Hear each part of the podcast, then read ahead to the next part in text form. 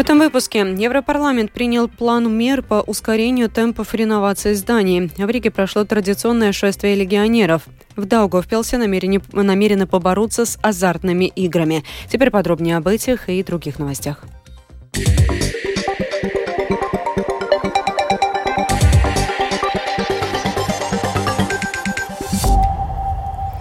Европейский парламент на этой неделе принял план мер по ускорению темпов реновации зданий и снижению энергопотребления выбросов парниковых газов. Также депутаты хотят, чтобы к 2030 году жилые дома достигли как минимум класса Е по шкале энергоэффективности от А до G.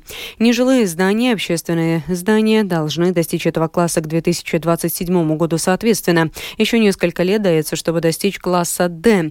О преимуществах рассказывает Киран Кав, член управления, ответственный за вопросы директивы об энергоэффективности зданий. This winter,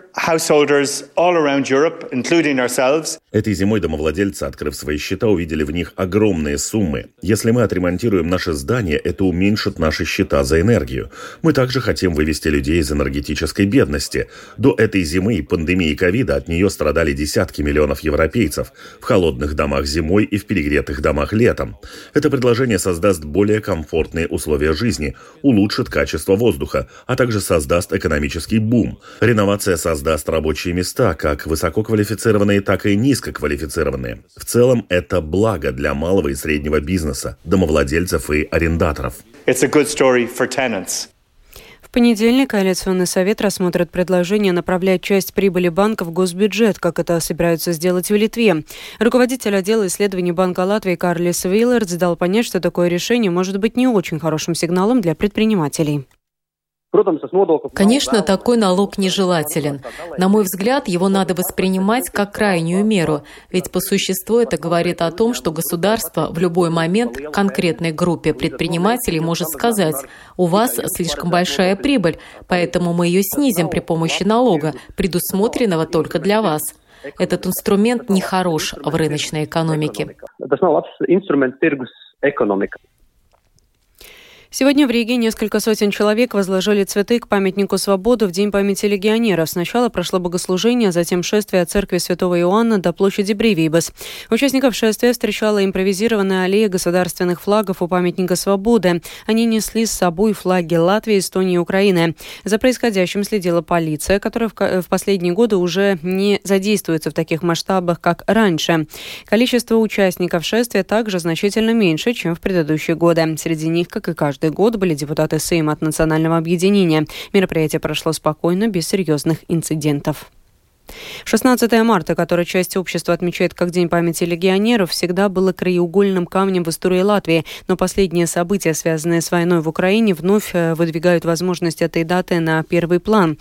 В сегодняшней дискуссии историческая драма, мифы, легенды и правда о латышском легионе в прошлом и настоящем военный музей отразит мифы и правду об участии легионов и латышских солдат в вооруженных силах тоталитарных держав. Об этом латвийскому радио сообщила директор Латвийского военного музея Кристина Скривера Это очень существенный вопрос, особенно беря во внимание дискуссии в обществе в последнее время о преподавании в школах истории как таковой. Самые большие противоречия в том, как мы, как общество, как исторические учреждения, ведем этот рассказ, как мы коммуницируем с обществом. У нас у самих должно быть четкое, конкретное, определенное сообщение. И именно поэтому нужно не только делать исследования на эту тему, но и проводить дискуссии с обществом в более широком плане diskutēt ar sabiedrību jau plašākā mērogā. В Даугавпилсе в течение двух недель проходят общественные обсуждения для изменений в обязывающих правил, где оговариваются места, в которых нельзя организовывать залы для из азартных игр. В Ассоциации горного бизнеса отмечают, что эта тенденция не только для Латгалии, но и для всей Латвии, когда самоуправление ищет варианты для ограничения азартных игр на своей территории, но одновременно правительство бюджет страны закладывает доходы от налогов от индустрии. Подробнее в сюжете Сергея Кузнецова. В Даугавпилсе вновь решили взяться за вопрос об ограничении игровых залов в городе. Самоуправление опирается на закон, в котором прописаны места, запрещающие организацию азартных игр, объясняет заместитель руководителя юридического департамента Даугавпилса Марина Дмитриева. Мы разработали обязывающие правила, За основу взяли те места, которые опять-таки определены в законе, где нельзя организовывать азартные игры. Это госучреждения, церкви, лечебные, общеобразовательные учреждения, аптеки, кредитные учреждения, учреждения социальной опеки, многоквартирные жилые дома, спортивные институции. Таким образом определили, что от э, входа в зал игровых аппаратов в радиусе 100 метрах не должны находиться вот эти конкретные э, здания. Самоуправление может оценить ранее выданные разрешения, насколько они соответствуют новым правилам.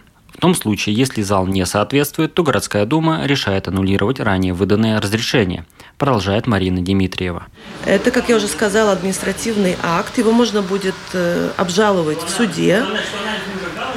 После того, когда решение городской думы об аннулировании э, этого разрешения вступит э, в законную силу. После этого через пять лет конкретный игровой зал закроется. Сейчас в Даугавпилсе работает 10 игровых залов. По предварительным расчетам, каждый из них не отвечает нормам, которые планируют принять в городской думе. Президент Латвийской ассоциации горного бизнеса Арнис Верземнекс отмечает, что в этом вопросе Даугавпилс не исключение, и ряд самоуправлений ищут варианты ограничения в работе отрасли. Арнис Верземнекс считает, что проблему нужно решать комплексно и понять, чего хотят достичь самоуправления, выдавливая бизнес со своих территорий. А также хотелось бы видеть ясную политику со стороны государства в отношении индустрии.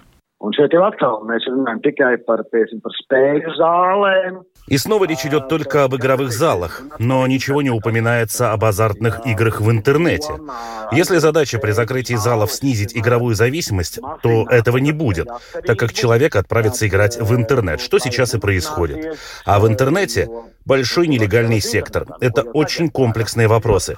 Сейчас же мы видим, что отдельные самоуправления пытаются все упростить. Но посмотрим, что получится. В госбюджет в 2019 году игровая отрасль перечислила больше 70 миллионов евро. И в бюджете этого года также запланированы доходы по этой статье. Но одновременная стигматизация отрасли не решает проблему игровой зависимости, отмечают в ассоциации. Кроме Даугавпилса, в марте общественное обсуждение ограничить игровой бизнес проходило в Ливанах. В крае в территориальном плане отметят места, в которых запретят размещение игровых залов. Сергей Кузнецов, Латгальская студия, Латвийского радио. 100 тысяч человек из 176 стран мира получили статус электронного резидента в Эстонии с момента создания программы в 2014 году. В Литве также с 2021 года действует е-резидентство. Как обстоят дела в Латвии? Можно ли здесь получить электронку, электронную карту резидента и что она дает иностранцам? Ответы и вопросы искала Людмила Пилип.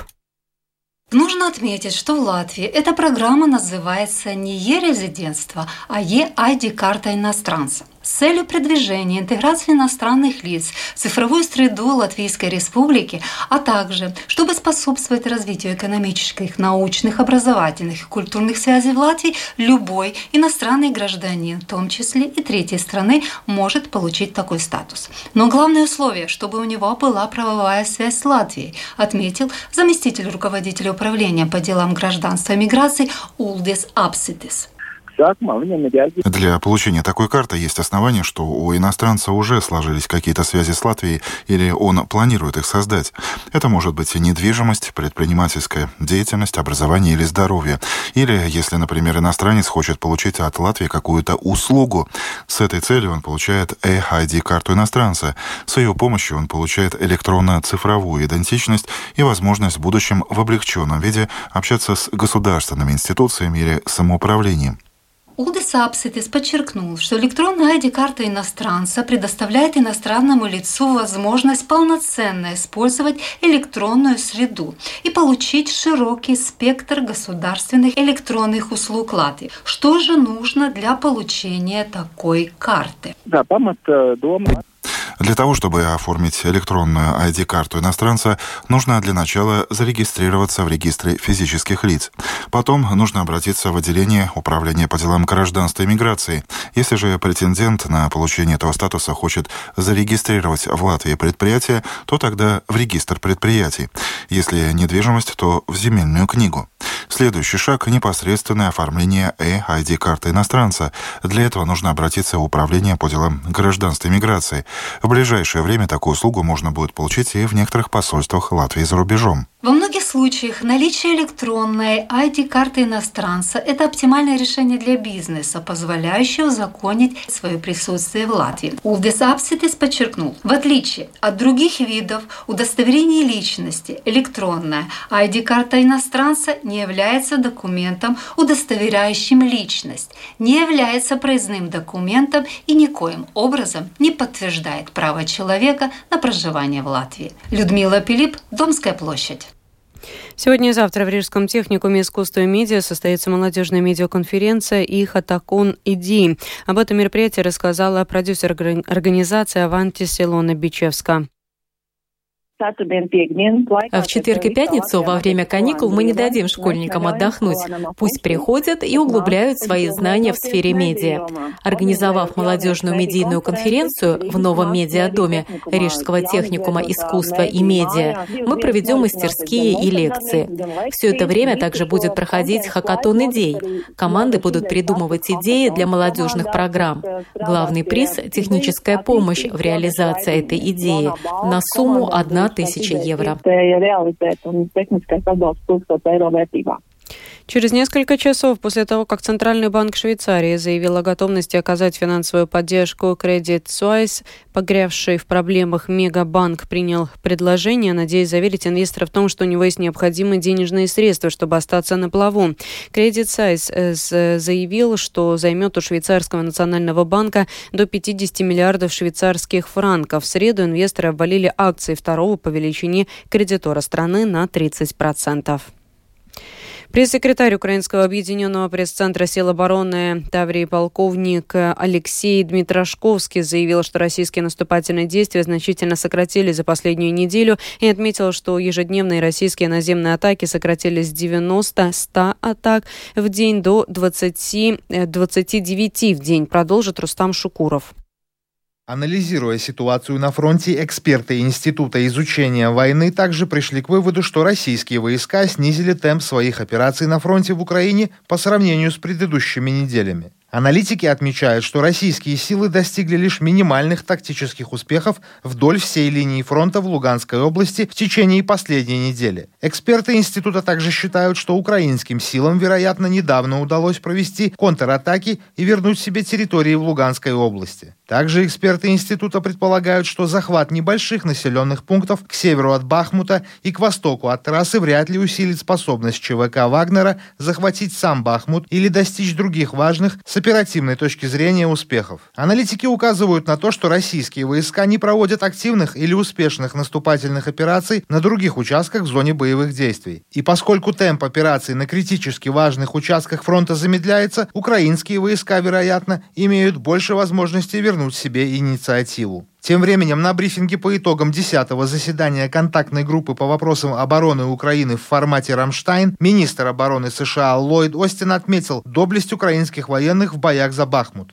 First of all, let me applaud the valor, the persistence that we've seen Позвольте мне отметить доблесть и упорство, которые мы видим от украинских солдат. Россияне пытаются взять Бахмут уже на протяжении семи месяцев. Не очень успешно. Причиной тому является усердие, самоотверженность и сконцентрированность украинских солдат. The diligence, the commitment, the focus of the uh, uh Ukrainian soldiers. Следует отметить, что согласно недавно обнародованным данным британской газеты The Guardian, в боях за Бахмут Россия уже потеряла до 30 тысяч своих военнослужащих. Рустам Шукуров, служба новостей Латвийского радио. О погоде в завершении. Предстоящей ночью по Латвии будет облачно, временами с прояснениями. В первой половине ночи местами в центральной и восточной части снег, местами дороги будут скользкими, в отдельных районах образуется туман. Ветер слабый, температура воздуха ночью по Латвии составит от минус 2 до минус 7 градусов, на северо-востоке до минус 10. Днем также будет облачно, временами с прояснениями без осадков. С утра местами сохранится туман. Ветер слабый, во второй половине дня южный, юго-восточный до 7 метров в секунду. Температура воздуха днем составит плюс 2, плюс 6 градусов градусов. В Риге будет облачно, временами с прояснениями. В первой половине ночи снег, ночью э, возможно образование тумана. Ветер слабый, во второй половине дня южный, юго-восточный 3,7 метров в секунду. Температура воздуха ночью в столице составит минус 2, минус 3 градуса. Днем плюс 5, плюс 6. Медицинский тип погоды третий неблагоприятный. Это была программа сегодня в 13-16 марта. Продюсер выпуска Дмитрий Шандро провела Екатерина Борзая.